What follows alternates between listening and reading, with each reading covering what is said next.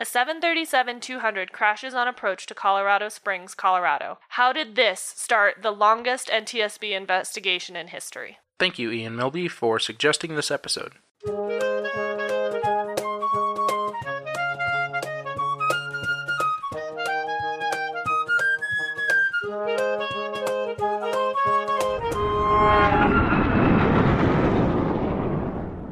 Everyone.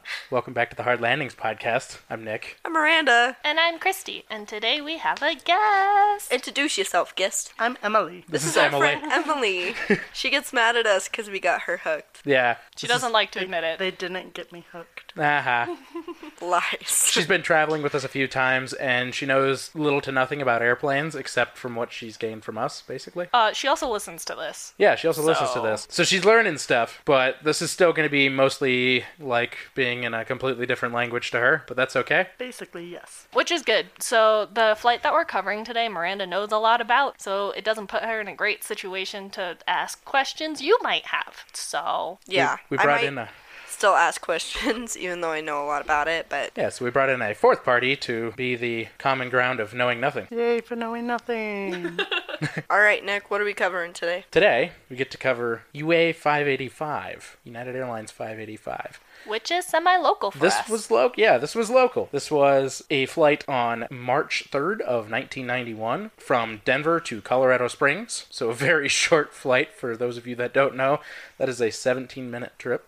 You like barely get to cruising altitude, and then Oh, you have to go cruising down again. altitude is 11,000 feet. That's So, you don't nothing. even get to today's cruising altitude. Oh no no no nope nope. When, okay, side tangent. Brendan and I went to Pueblo a while ago, and our cruising altitude was nine thousand feet.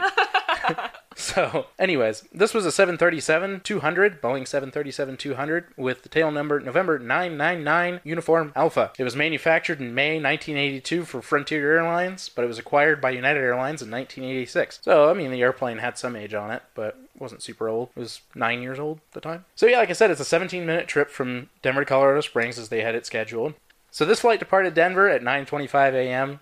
and was due in at 9:46 a.m. 47 a.m. We think into we- Colorado Springs, somewhere in there. Something like that. Uh, anyways, beside the point, uh, the captain was 52-year-old Harold Green. He had, he had 20 years of experience. He had 9,902 hours total, of which 1,732 hours were on the 737. So quite a bit of experience. The first officer was Patricia Edson, age 42, and was hired by United three years earlier. She had a total of 3,903 hours, including 1,077 hours as first officer on the Boeing 737. Didn't wasn't her dad also a United captain? I don't remember reading that anywhere. Um, hold on. She was. I think it was in the air disasters episode. she was the one of the very first female pilots for United. Interesting. That's Maybe was. that's what it was. One of the first female first officers. This was her second landing at Colorado Springs. This landing was the captain's first at Colorado Springs as the pilot in command. However, it is likely the captain had landed many times at Colorado Springs in the 16 years as a flight crew member. So just about the time that the airplane takes off, it very quickly gets to cruising altitude and begins its approach. That's it. Yep.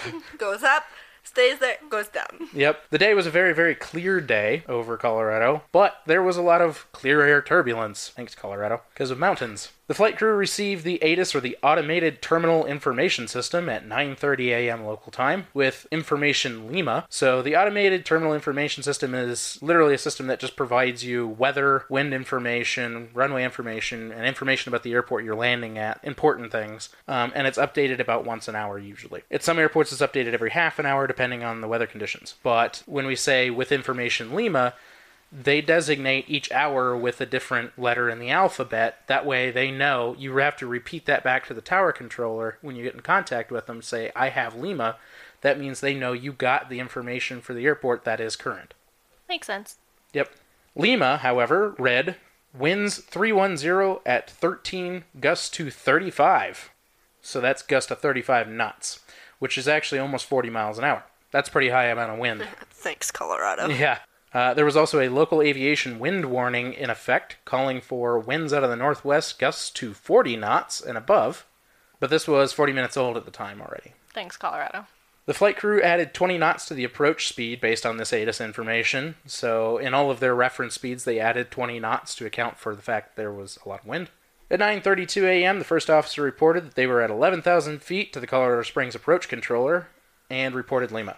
The approach then began to give them the approach controller then began to give them vectors for the visual approach, so they were expecting to land visually without any instrument aids. Which makes sense. It was a clear day. There Yeah. was no reason to fly in IFR. Yep. So the approach gave them the vectors for the visual. They read it back, and the info given by approach for winds at the time was 320 at 13, gusting 23, so not quite as bad as it had been in the Lima report. At 9:34 a.m., a descent was issued to 10,000 feet, and then further to 8,500 feet three minutes later. At which point, the first officer then reported the airport in sight. So obviously, they could see it pretty early. The approach instructed the approach controller instructed them to remain at or above 8,500 feet until their base turn for 3-5, and they were cleared for a visual approach and to contact the tower on 119.9. All of that breaks down into stay at or above 8,500 feet above sea level because the airport was at 6,700 feet, I think is where it's at in Colorado Springs. So that's only really 2,000 feet. And stay at or above 8,500 until they were on their base turn, so perpendicular to the runway on their approach to runway 35, so almost dead north heading the runway. The first officer repeated back the instruction and then changed to the tower frequency given. At 9:37 and 59 seconds, the first officer reported to the tower that they were cleared for a visual for 35.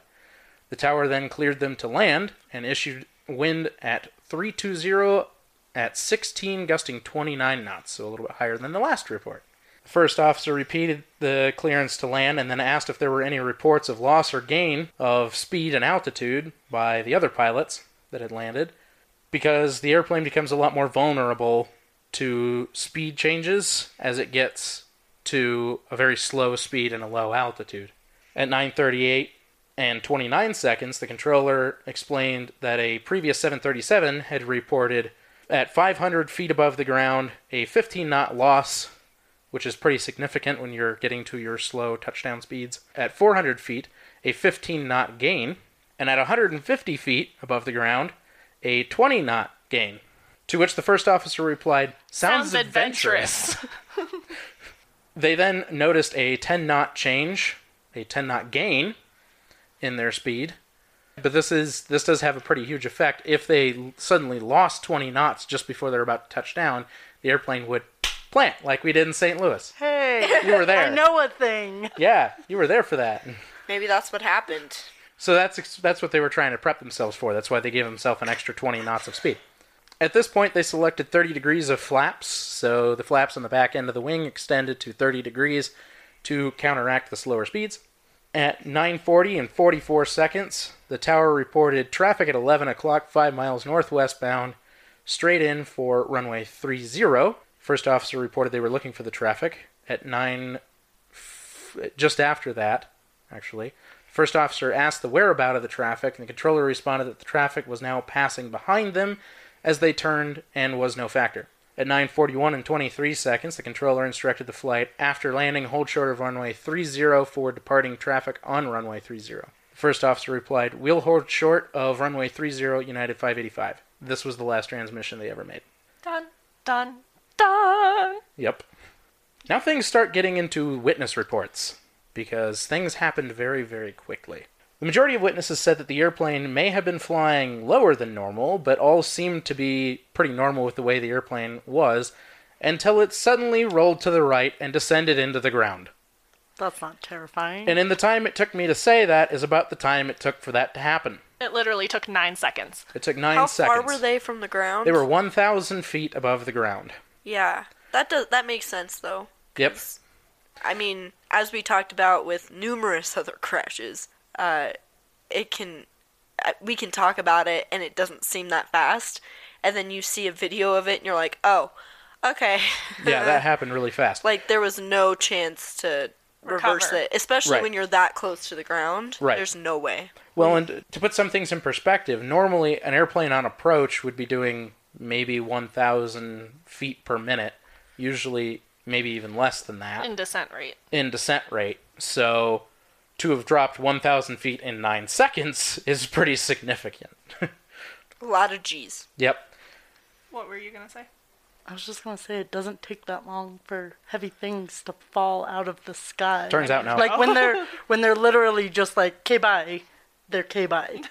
That's that's it. It's over. K bye. Witnesses reported that the wings had rolled to level momentarily from their turn before the plane suddenly rolled to the right until it was inverted with the nose nearly straight down. About one mile from the airport, Philip Darnell, he was on his way to a flea market in his truck, and he felt a sudden powerful gust of wind that nearly blew him off the road, he said.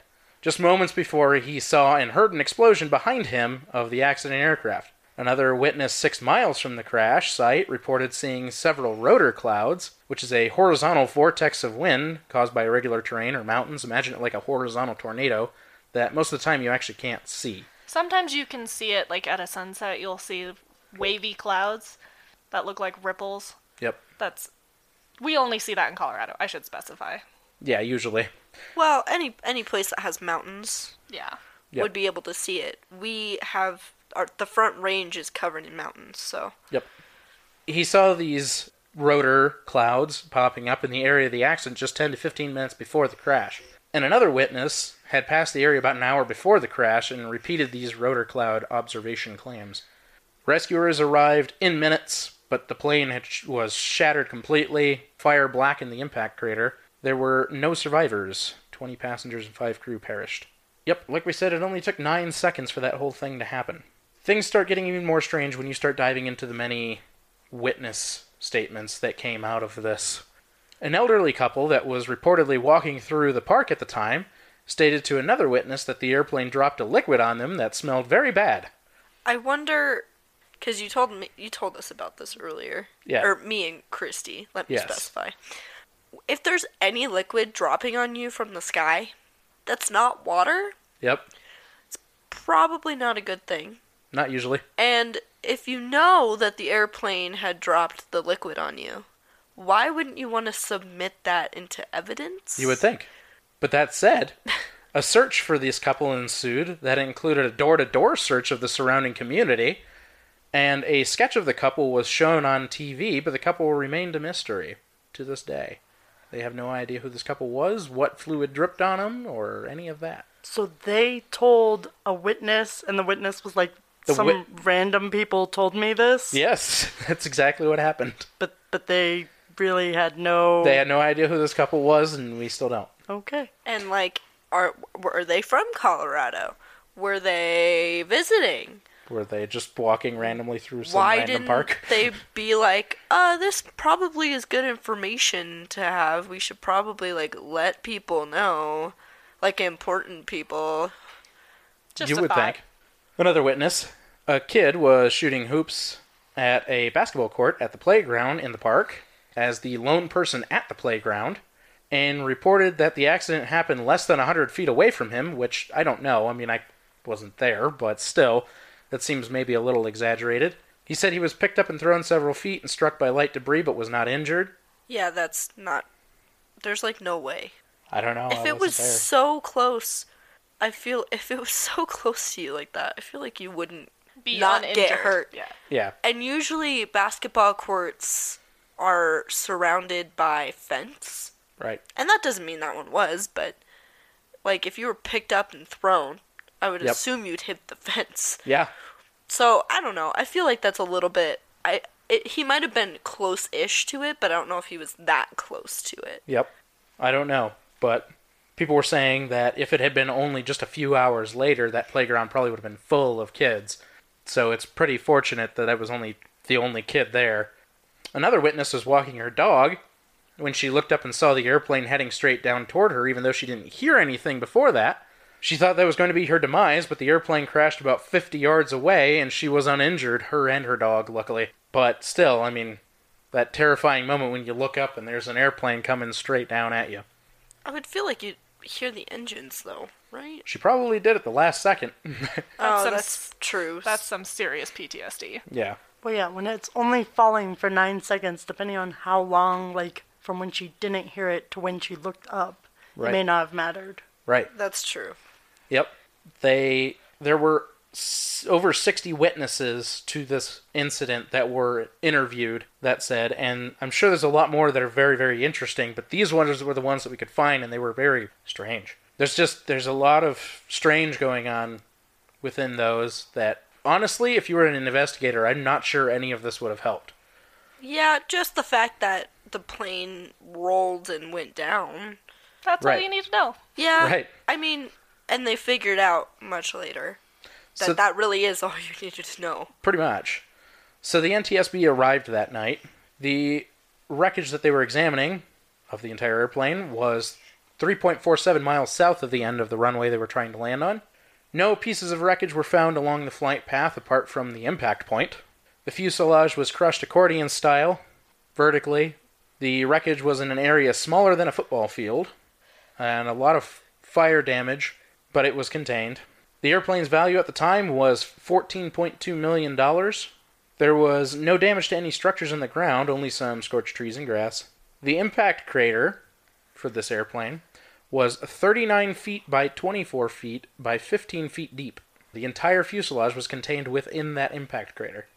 That's horrifying. Yep, but that's how much force it hit the ground with. Investigators couldn't even hardly tell that it was an airplane from the minimal wreckage that was left behind. But they were able to find all corners of the airplane and determine that it was intact when it hit the ground. All flight control actuators, flap actuators, spoiler actuators were found. All flap mechanisms were consistent with flaps being extended. Investigators said that there were no seats found out of all the seats on the airplane. They were all vaporized. Yep. I don't like that. Yep. It, it and it it's happened since I'm sure, and it probably happened before. If it hits the ground with enough force, it just vaporizes stuff. Yep. There's just nothing left. Yep. Compression is a crazy thing. That said, out of all of that, they were able to recover the black boxes, however, which is pretty crazy. Yeah, but they make those so that they withstand ridiculous amounts of stuff. I mean, fire, being underwater, tumbling out. Yeah, like it doesn't surprise me that they would they would be able to find it. Right. So, so far, based on what I've told you, do you have any questions, Emily?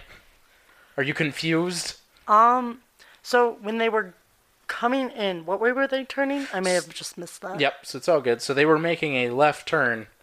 They were And so- making a U turn, basically. They came south from Denver, made a U turn to go north to land. Okay, and then they like rolled right. Mm-hmm. Yep, they were rolling right to level, and then the airplane suddenly rolled to the right like farther. and went upside down and then nose down and Okay. hit the ground. Cool. I just wanted to make sure I had all that. Yep, But Yeah. other than that, I'm not sure I have any other questions. it happened. That's Wicked semi important. Yeah. The only thing they encountered was the air turbulence from the mountains, right? It it wasn't from another aircraft. It was not from another aircraft. They knew that there was turbulence in the area, and obviously, from talking to the air traffic controllers, they knew that it was also violently changing. Yeah, well, and then their whole flight was pretty bumpy. Um, I don't know if it was actually on the CVR, but in the episode, the captain said something like, "I can't imagine, like, it's hard to believe that the skies are unfriendly," which is funny because that's United Airlines' slogan is "Fly the friendly skies." But Yep. well, and I mean we live in Colorado, so we know. But it, it can look completely harmless and be, have like 40 mile per hour winds. I'll get higher. into that. Yeah. Yeah, it's kind of crazy. It can be perfectly great day outside and it would be warm except for the wind, which by the way, Like yesterday. yeah, like not bitter but kind of bitter. Like Yep. why Colorado? Like why do you got to be so weird? Yep. This episode is brought to you by Reese's Peanut Butter Cups. In breaking news, leading scientists worldwide are conducting experiments to determine if Reese's Peanut Butter Cups are the perfect combination of peanut butter and chocolate. However, it appears the study was inconclusive, as the scientists couldn't help but eat all the Reese's. Because when you want something sweet, you can't do better than Reese's. Find Reese's now at a store near you. All right. So both black boxes were sent to Washington, D.C. to be analyzed by the NTSB labs. The CVR revealed that it was an impressive flight crew with strong crew resource management. They were able to get through the turbulent, rough winds of the area during their flight with humor and use that to release the tension. It's a skill you need as a pilot. The FDR showed that the plane caught the glide slope and began a normal descent only to deviate 10 seconds later. Do you want to explain what a glide slope is? Yeah, so a glide slope On an approach to a runway, there is a, a system of navigation that basically guides the airplane in at a perfect angle and a perfect lateral space, and it's called a glide slope. So basically, vertically, it would hold you norm- at a normal airport about a three degree slope all the way to the runway, and it'll keep you right within the range of the runway's width, basically, all the way in in a straight line. That's your glide slope. And if you deviate from that glide slope, there's a lot of warnings and errors the airplane can actually tell you based on the navigational information at the airport, as long as it's all programmed into the airplane. Yeah, so they had caught the glide slope but deviated 10 seconds later. The CVR recorded the captain saying, wow, and the descent below the glide slope continued for 30 seconds to about 400 feet below the glide slope until they lost control. It was evident from the CVR that both pilots were caught by surprise by the loss of control and how rapidly it happened. According to the FDR, everyone on board had experienced about 4 Gs prior to impact. Yikes. That's quite a bit. I mean, Some people probably lost consciousness. Some people did because you're not used to 4Gs, but 4Gs is in theory not. I mean, it's a lot, don't get me wrong. The point of impact would have been a lot more. But 4Gs, I mean, some fighter pilots do 9, Okay, but they're trained to do that. and they have suits to help them. Investigators proceeded down several paths to determine the potential reason for this tragedy, mostly centered around mechanical failure. The very first step was analyzing the wreckage. The site of the crash was relatively small, as Nick had mentioned, indicating that the plane was intact at the time of the crash. Both the dirt embedded in the engine blades as well as the hydraulic pressure gauges indicating that the engines were operating normally at the time of the crash. That narrowed the possibilities down to two things weather and flight control surfaces. As Nick had mentioned, one of the witnesses had felt a huge gust when he was in his truck. Being in Colorado, especially along the I 25 corridor, we in the metro area as well as in Colorado Springs know how windy it can get. Rare and lucky is the day that you can have a completely smooth flight into DIA. Yeah. You should buy a lottery ticket. We on our trips have certainly had our fair share of bumpy landings, and this is due to our close proximity to the Rocky Mountains that run north to south through the state. As wind comes in over the Rockies, it creates waves of turbulence called rotors that you can see in the clouds, as I had mentioned. This phenomenon did actually bring down a 707 in the 1960s near Mount Fuji, and it disintegrated the plane. Yikes. That was an extreme circumstance, but in any case. But needless to say, they It was were looking, also a 707 in the 1960s. yeah. But needless to say, they were looking very, very closely at this. on a on a separate note because there are instances where here. And they don't happen all that often where you get a super powerful wind that comes in and that's i'm pretty sure what they were talking about. And it, it- it's out of nowhere. It can rip up trees. Yep. and I was a lifeguard at a rec center not too far from here that no mm-hmm. longer exists, but I was on the platform above the pool mm-hmm. and it happened. Yep. And I almost fell off the platform, which I would have been incredibly hurt if I did. Yeah, no kidding. But there were bars, so I was able to hang on to the bar. Lucky. But it almost tore out a tree by the edge of the pool. Like, that's how strong these winds can be Yeah. Um, just to give everyone reference. I mean, there it's not like it's just a a gust of wind that combs through your hair. No, it's very violent and it's very dangerous. There was a video a couple years ago, like there was a it happened when we were in high school. there was a festival in Civic Center Park and like all the porta potties went flying. Yeah. Yeah. Well, that's what happened that one time when the binder fell on your head in high school. Thanks.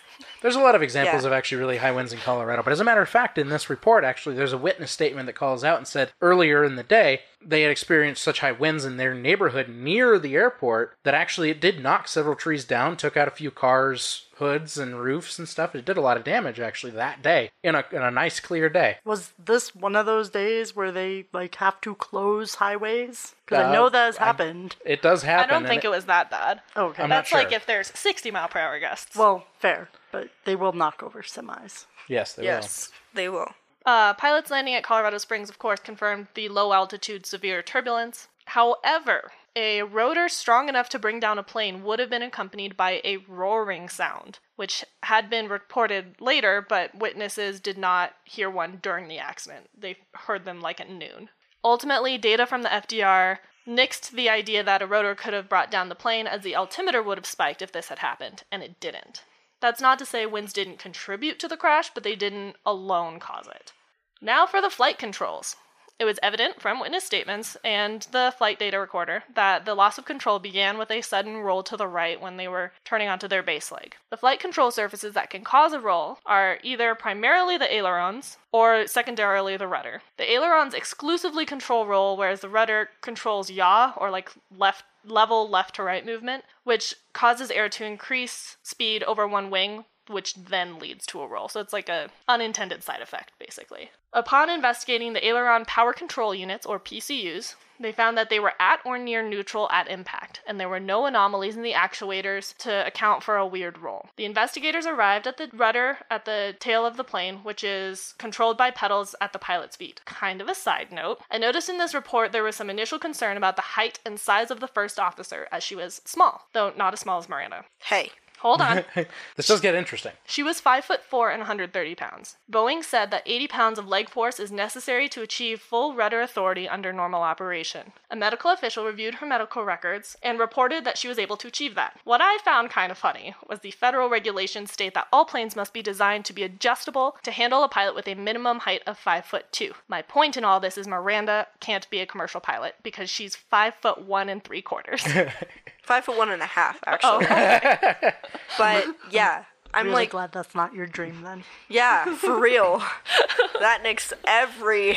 You just gotta, if you ever decide you want to be a pilot, you gotta show up to the, the interview wearing those like Skechers that have like the three inch Wear sole on them. You stuffed Yeah. tissue Yeah. in your shoe. Come on, man. That too, but at least with those, like it's not as obvious because it's like, oh, they're wearing a shoe with wow, that's a big sole. Yeah, so I. Mm, I feel like that's sizest. Or just just come in with really big hair. Really big hair. I can do that. I have curly hair. Yeah, it can, see? it There can you go. happen.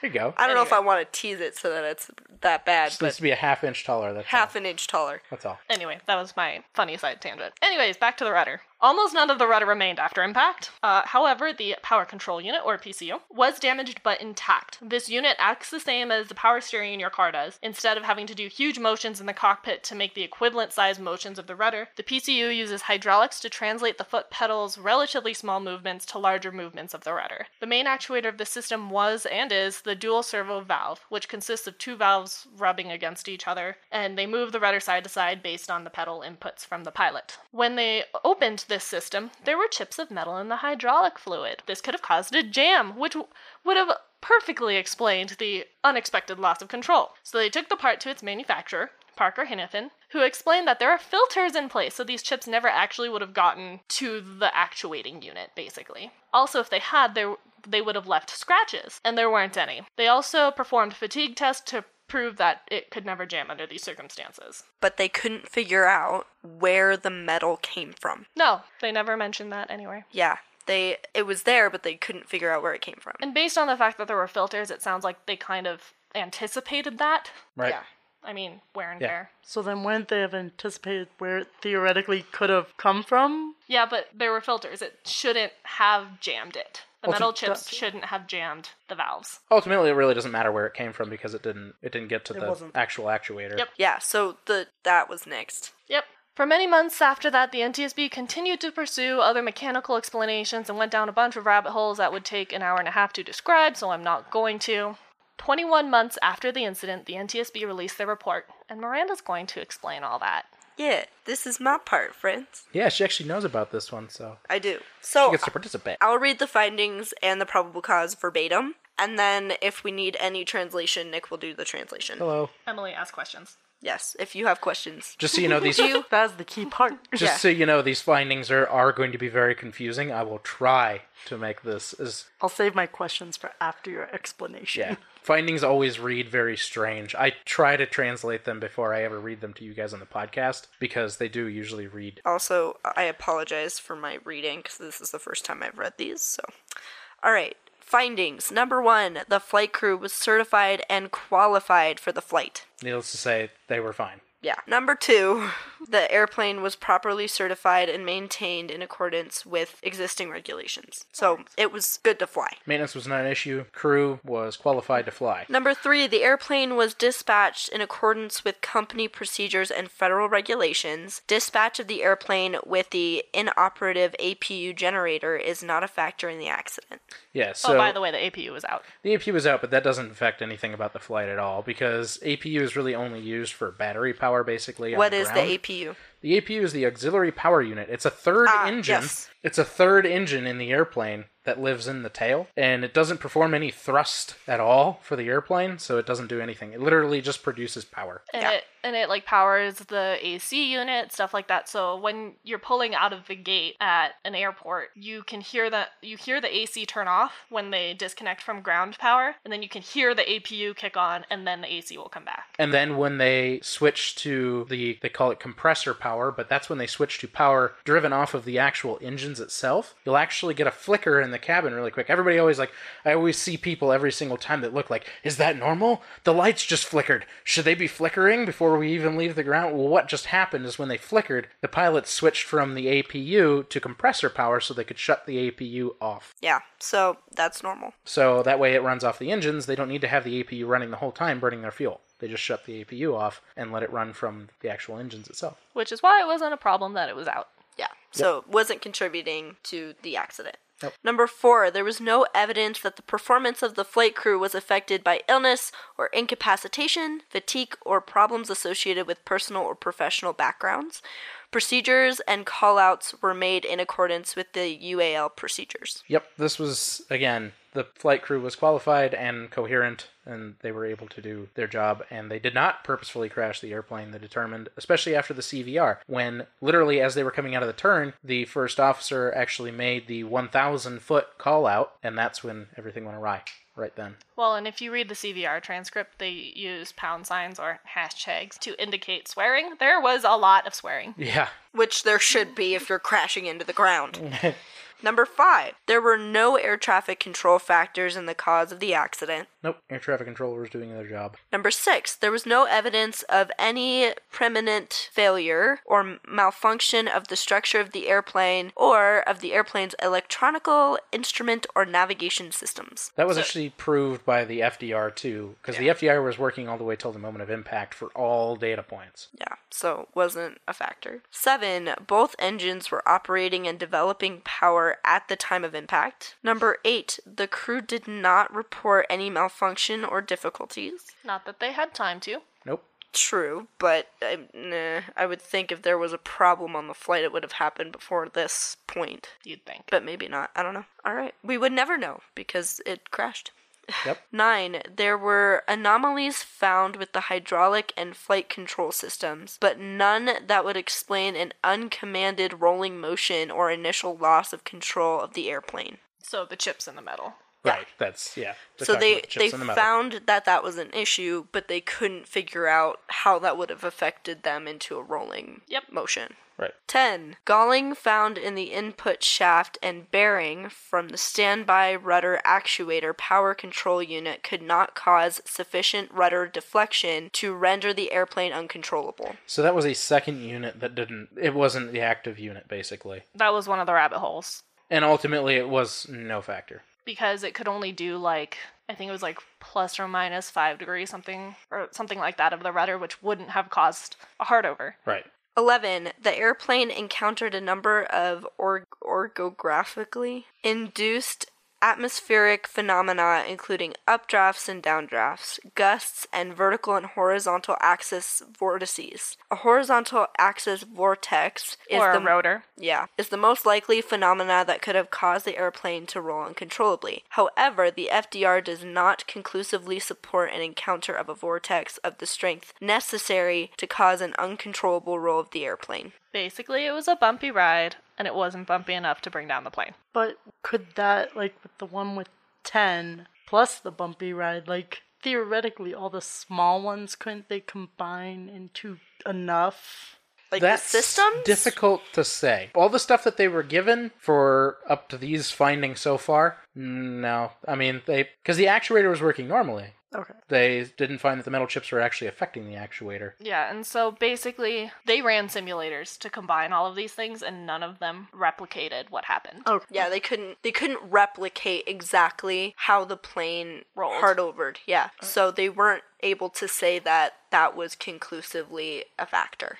Okay. All right, and 12, the last one, either meteorological phenomena or an undetected mechanical malfunction or a combination of both could have led to the loss of control. So that's where they state that eh, maybe it's possible, but they really they couldn't determine one. Yeah. Well, it doesn't help when you have a when you're investigating a plane that is now the size of a living room. Yeah, That's true. it was pretty hard to determine much when the airplane was compacted that small. yes. It is a hundred and some odd seat airplane. Wasn't the the rudder broken? It was like, obliterated. Yeah, so they couldn't use the rudder to figure out anything either. Pretty much all they had left of the rudder was the power control unit, which they took apart and then found the chips. And it was also damaged, so they couldn't determine if that was a factor or not. Like they couldn't determine if the chips were in there before or after the crash happened. And, they couldn't figure out where the chips could have come from. And Parker Hannifin said, regardless, it wouldn't have caused a jam. They actually tested the actuator and it actuated as normal. Yeah, it it like worked. And then as for the rotors, the rotor clouds and such, I mean, people had reported it in the area earlier, And they did just fine. but yeah, they did just fine. And there was, I mean, there wasn't any true report of it actually happening at the time, other than the uh, the man in his truck. Yeah.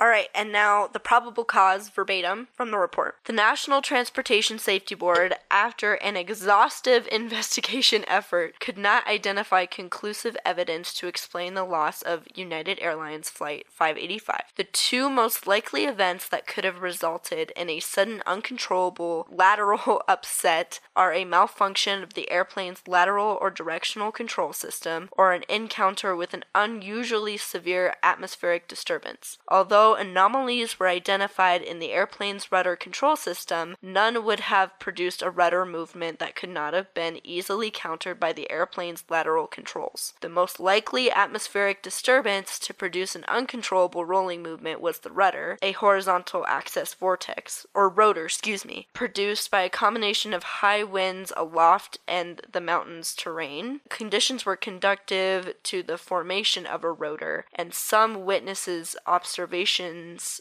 support the existence of a rotor at or near the time and place of the accident. However, too little is known about the characteristics of such rotors to conclusively say whether they were a factor in this accident. Basically, we have no idea what happened. All Yeah. of that to say that they have an undetermined reason for this accident. This was only the fourth time in the NTSB's history that they issued an undetermined report. And that goes for trains, tractors, boats, planes, you name it, and they investigate it if it deals with transportation. This was only the fourth time in their entire history that they issued an undetermined report. Yeah, they couldn't figure out. They were like, it could have been a flight control surface, but we couldn't find anything to support that. And it could have been a disturbance, like a rotor, the atmospheric disturbance, but we couldn't find any evidence around that either. So we don't know. Yep. Very conclusive. Yeah, right? so that said, it wasn't solved yet. Yet. Yet. Dun, So- dun, dun. They couldn't have any real recommendations because they couldn't figure out what caused it to happen. And this actually scared the airline industry to death. Because the 737 to this day is one of the most used passenger jets. Everyone uses it. Yep. And for one to just fall out of the sky when it was just on a normal approach, everything seemed to be going very normally, and then at the last second, it didn't. That was very, very concerning. Also to the flying public, not just because they would get on these airplanes, but because it literally fell out of the sky into a public park where people were. Thankfully, nobody on the ground was injured, but a lot of people saw this happen because they were around. So people started worrying that the 737 was just going to start falling out of the sky. which wasn't particularly the case. But they couldn't, the NTSB, because they didn't know what happened, they couldn't prevent it from happening again because they didn't know what happened. If it was the airplane, if it was the pilots, if it was the weather, they just didn't know. And that's why everyone was so scared. They were like, what? Right, and because of that, yeah, since they couldn't issue anything for the 737, you know, there was a lot of debate about should we ground the 737, should we let it keep flying? And they all, the FAA and the NTSB ultimately said, let's keep it let it keep flying because they've been working for so many years. I mean, this one was an old an old type of 737, and it had already been a workhorse of the industry. There was already more of them than any other airplane on the planet, carrying more people than any other airplane. And so it's like, you know, well, this is one anomaly, one very, very, very strange anomaly we have no explanation for yet. So they let him fly for the time being. Any questions? No. you might have more next week.